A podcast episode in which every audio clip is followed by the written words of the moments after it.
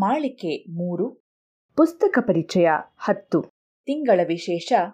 ಕೇಂದ್ರ ಸಾಹಿತ್ಯ ಅಕಾಡೆಮಿ ಪ್ರಶಸ್ತಿ ಪುರಸ್ಕೃತ ಕಾದಂಬರಿ. ಪುಸ್ತಕದ ಹೆಸರು ಹಳ್ಳ ಬಂತು ಹಳ್ಳ. ಲೇಖಕರು ಶ್ರೀನಿವಾಸ ವೈದ್ಯ. ಅಭಿಪ್ರಾಯ ರಾಜು ಹಗ್ಗದ.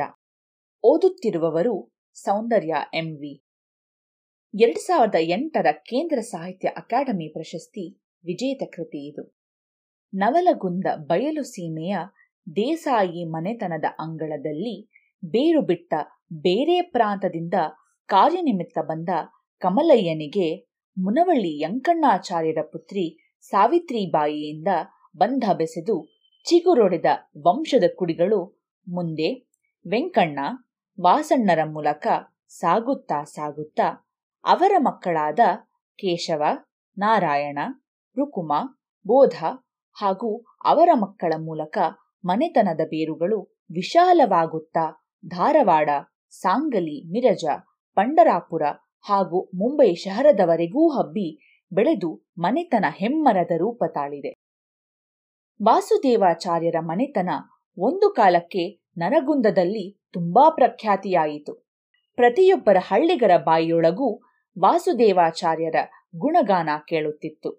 ಕಾರಣ ತಂದೆಯಿಂದ ಬಂದ ವೈದ್ಯ ವೃತ್ತಿಯನ್ನು ಕಟ್ಟುನಿಟ್ಟಿನ ವ್ರತಗಳ ಆಚರಣೆ ಮೂಲಕ ಕಾಯ್ದುಕೊಂಡು ಬಂದಿದ್ದರು.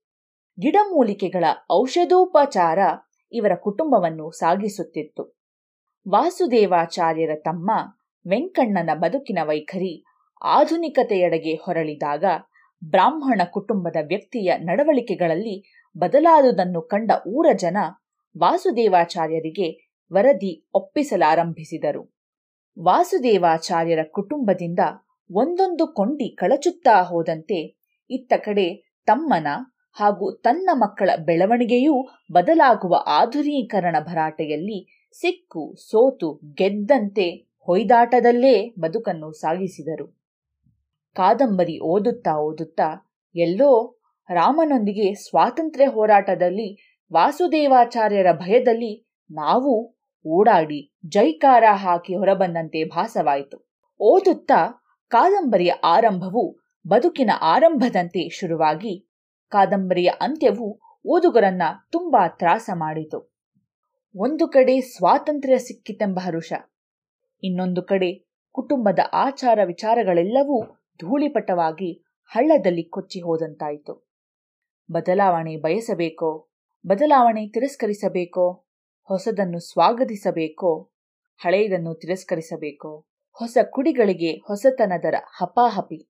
ಹಳೆಯ ತಲೆಮಾರಿನ ಜೀವಗಳಿಗೆ ಹಳೆಯದನ್ನು ಹಳೆಯದೇ ಹೊಸತನದ ಛಾಪಿನ ಮುಗುಳುನಗೆಯನ್ನು ಅಪರೋಕ್ಷವಾಗಿ ಸ್ವೀಕರಿಸುವ ಬಯಕೆ. ವಾಸುದೇವಾಚಾರ್ಯರು, ರುಕುಮ, ತುಳಸಕ್ಕ, ಅಂಬಕ್ಕ, ತಮ್ಮ ಬದುಕನ್ನು ತಪಸ್ಸಂತೆ ಕಳೆದವರು, ಗಂಧದಂತೆ ತೇದವರು, ಓದು ಮುಗಿದರೂ ಅಂಬಕ್ಕನ ಎಷ್ಟೋ ಒಟಗುಟುವ ಮಾತುಗಳು ಕೇಳುವ ತವಕಯನಗೆ ಮನೆಯವರಿಗೆಲ್ಲ ಪದೇ ಪದೇ ಬೇಸರಕ್ಕೊಳಗಾಗುವ ಅಂಬಕ್ಕ ನನಗೇಕೋ ಇಷ್ಟವಾದಳು. ವಾಸುದೇವಾಚಾರ್ಯರು ಸ್ವಾತಂತ್ರ್ಯದ ದಿನ ತಮ್ಮ ಮಗ ರಾಮನನ್ನು ನೆನೆದು ಕಣ್ಣೀರು ಹಾಕಿದ ಪ್ರಸಂಗವು ವಾಸಣ್ಣರಲ್ಲೂ ಸ್ವಾತಂತ್ರ್ಯ ಬಯಸುವ ಸಣ್ಣ ಕಿಡಿಯು ಗೋಚರಿಸಿತು. ಪೋಲೀಸಪ್ಪನ ಬೆವರಿಳಿಸಿದಾಗಲೂ ಅಷ್ಟೇ. ವಾಸಣ್ಣರು ಗೊತ್ತಿಲ್ಲದಂತೆ ಅಂದಿನ ಸ್ವಾತಂತ್ರ್ಯದ ಕಿಚ್ಚನ್ನು ತಮ್ಮ ಎದೆಯೊಳಗೆಲ್ಲೋ ಮಿಣುಕು ದೀಪದಂತೆ ಹೊಳಪಿಸಿದರು. ಒಂದು ಸಂಪ್ರದಾಯಸ್ಥ ಮನೆತನದ ಕಥೆಯಷ್ಟೇ ಅಲ್ಲ, ಭಾರತವೆಂಬ ಕುಟುಂಬದ ಕಥನ. ಸ್ವಾತಂತ್ರ್ಯಕ್ಕೆ ತವಕಿಸುವ ಪ್ರತಿಯೊಬ್ಬರ ಹೃದಯಗಳು ಕಾದಂಬರಿಯಲ್ಲಿ ಕಾಣುತ್ತವೆ. ನವಲಗುಂದದ ಗಟ್ಟಿತನದ ಭಾಷೆಯ ಸೊಗಡು ಕಾದಂಬರಿಗೆ ವಿಶೇಷ ಮೆರಗು ನೀಡಿದೆ. ಕಾದಂಬರಿಯ ಆರಂಭ ಸಾವಧಾನದಿಂದ ಸಾಗಿದರೂ ಕಾದಂಬರಿಯೊಳಗಿನ ಪಾತ್ರಗಳು ಒಂದೇ ಸಮನೆ ಸ್ವಾತಂತ್ರ್ಯಕ್ಕೆ ಹಂಬಲಿಸುವಂತೆ ಧಾವಿಸುತ್ತಿದ್ದವು. ಸಾಂಪ್ರದಾಯಿಕ ಬದಲಾವಣೆಗಳು ಬದುಕಿನೊಂದಿಗೆ ಬರೆತಿವೆ. ಬದಲಾವಣೆಗೆ ಒಗ್ಗಿಕೊಳ್ಳುತ್ತಲೇ ಬಂದಿದ್ದರೂ ಕಂದಕವನ್ನು ಸೃಷ್ಟಿಸುವಂತಹ ಹಠಾತ್ ಬದಲಾವಣೆ ಯಾರೂ ಬಯಸೋದೂ ಇಲ್ಲ. ಕಟ್ಟಾ ಸಂಪ್ರದಾಯಸ್ಥರಾದ ವಾಸಣ್ಣನಲ್ಲೂ ಸಂಪ್ರದಾಯಗಳ ಎಲ್ಲೆ ಮೀರುವುದಕ್ಕಿಂತ ಅವರ ಮಕ್ಕಳಿಂದಲೇ ಅವುಗಳಲ್ಲೇ ಸಣ್ಣ ಪುಟ್ಟ ಬದಲಾವಣೆಗಳನ್ನು ಒಪ್ಪಿಕೊಳ್ಳುವಂತಾಯಿತು ಎಂದೆನಿಸಿತು.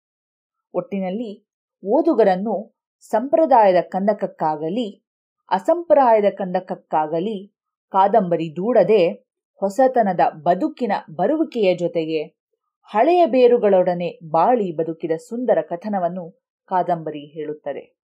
ಒಂದು ಹೊಸತರದ ಉಲ್ಲಾಸದಾಯಕ ಆನಂದವನ್ನು ಹಳ್ಳ ಬಂತು ಹಳ್ಳ ಕಾದಂಬರಿ ನೀಡಿದೆ. ನೀವು ಒಮ್ಮೆ ಓದಿ ನೋಡಿ. ಧನ್ಯವಾದಗಳು.